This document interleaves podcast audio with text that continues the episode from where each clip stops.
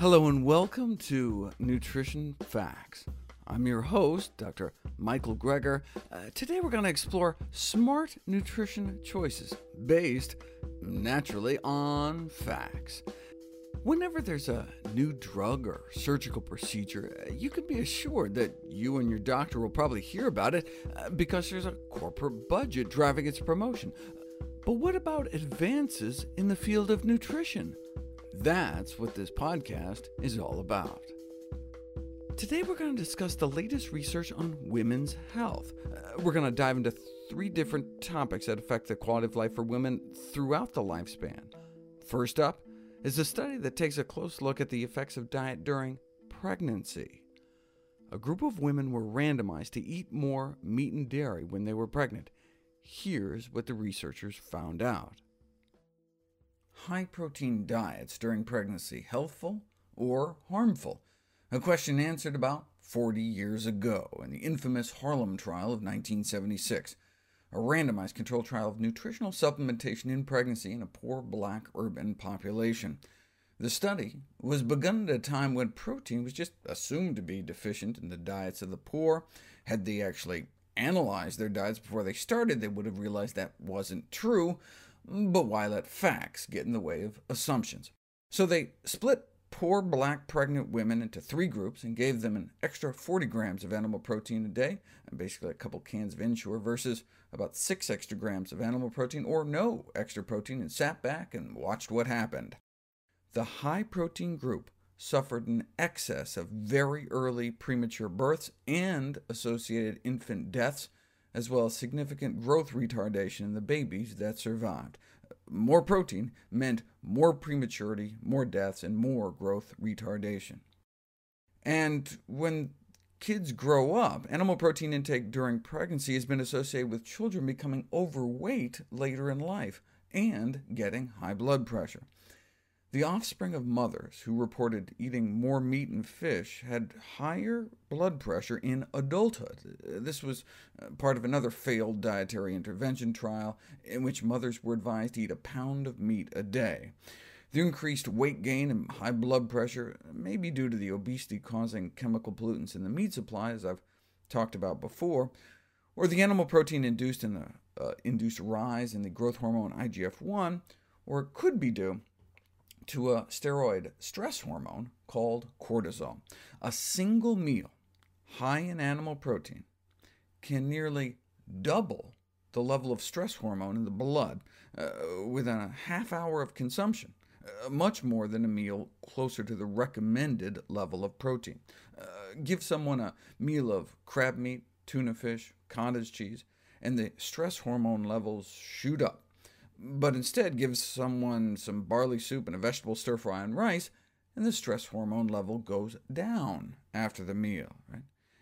And imagine if you did the you know, meat, fish, dairy, meal after meal, day after day. You could chronically stimulate your stress response axis and increase the release of vasoactive hormones that can increase your blood pressure.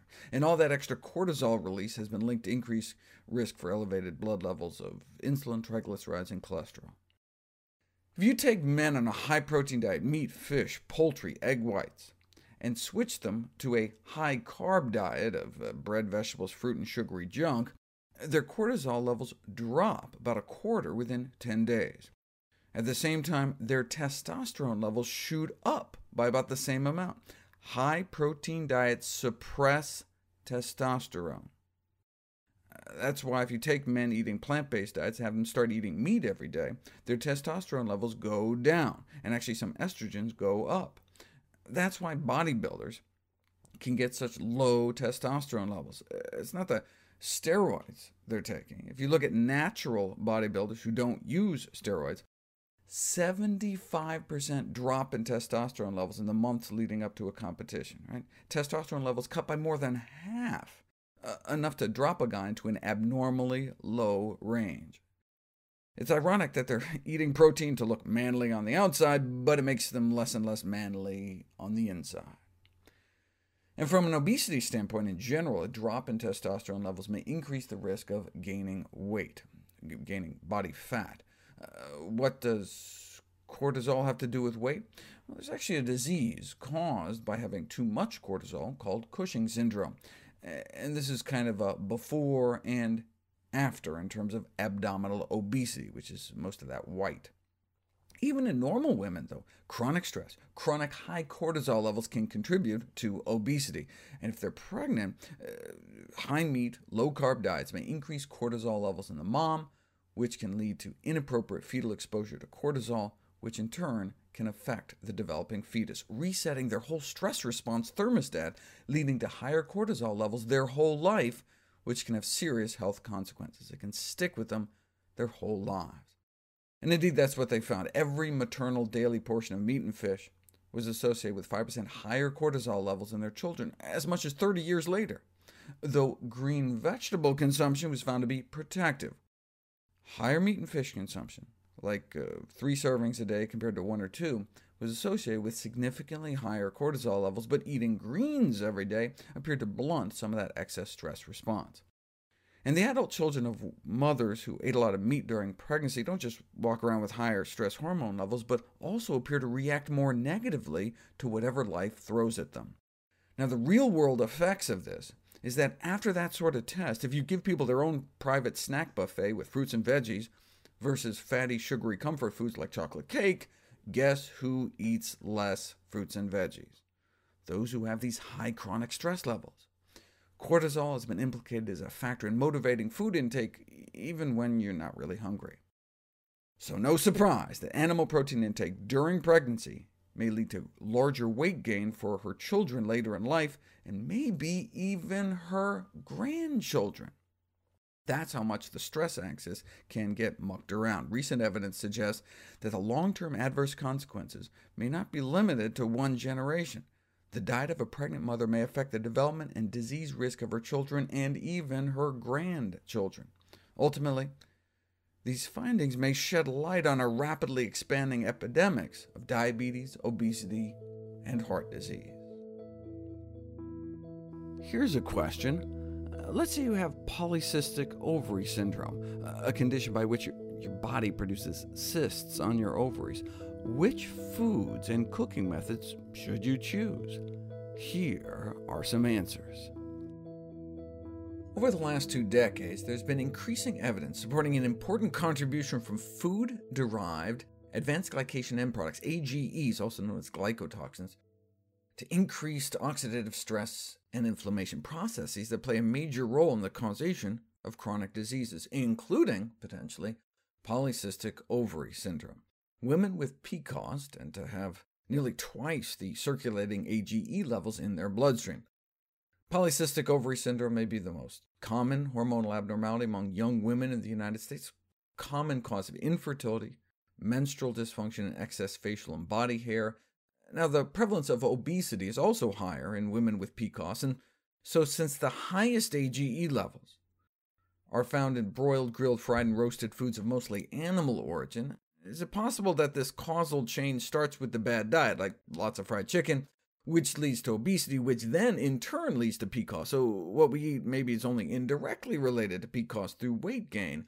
No, uh, because the same link between high AGE levels and PCOS was found in lean women as well.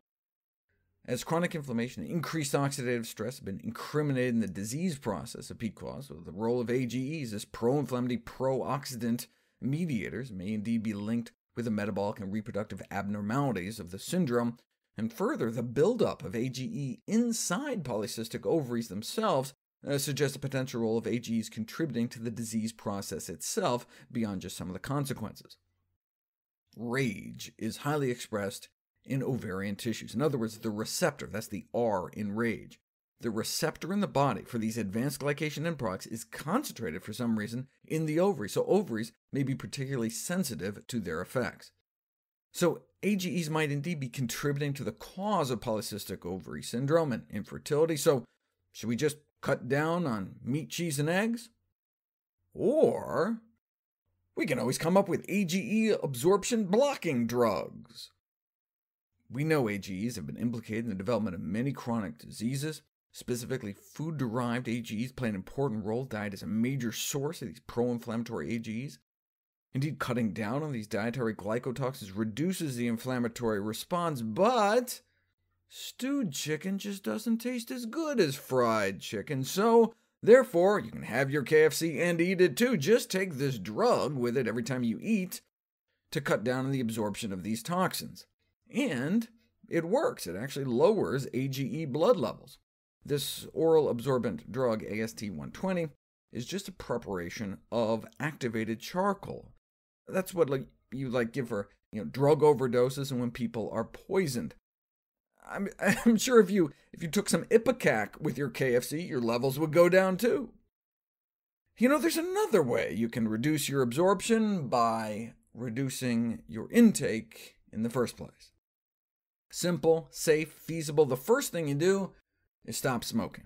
The glycotoxins in cigarette smoke may contribute to the increase in heart disease and cancer among smokers. Then, you can decrease your intake of high AGE foods, while increasing your intake of foods that may help pull AGEs out of your system, like brown rice and mushrooms, and we can eat foods high in antioxidants, like berries, herbs, and spices. Dietary AGE intake can be decreased even just by simply changing the method of cooking from the high-temperature dry cooking methods to low-heat, higher humidity. In other words, moving away from broiling, searing, frying, to more stewing, steaming, and boiling. But what we eat may be more important than how we cook it. For example, boiled chicken has less than half the glycotoxins of roasted chicken, but even deep-fried potatoes has less than boiled meat. We could also eat foods raw, which doesn't work as well for blood pudding, but we can choose raw nuts and nut butters, which may have 30 times less glycotoxins than roasted, and we can stay, from, stay away from high AGE processed foods such as puffed, shredded, and flaked breakfast cereal. Why does it matter? Because study after study has shown that switching someone to a low AGE diet can lower the inflammation within their bodies. Even just a single high AGE meal can profoundly impair our artery function within just two hours of consumption. Fried or broiled chicken breast and veggies compared to steamed or boiled chicken breast and veggies. The same ingredients, just different cooking methods.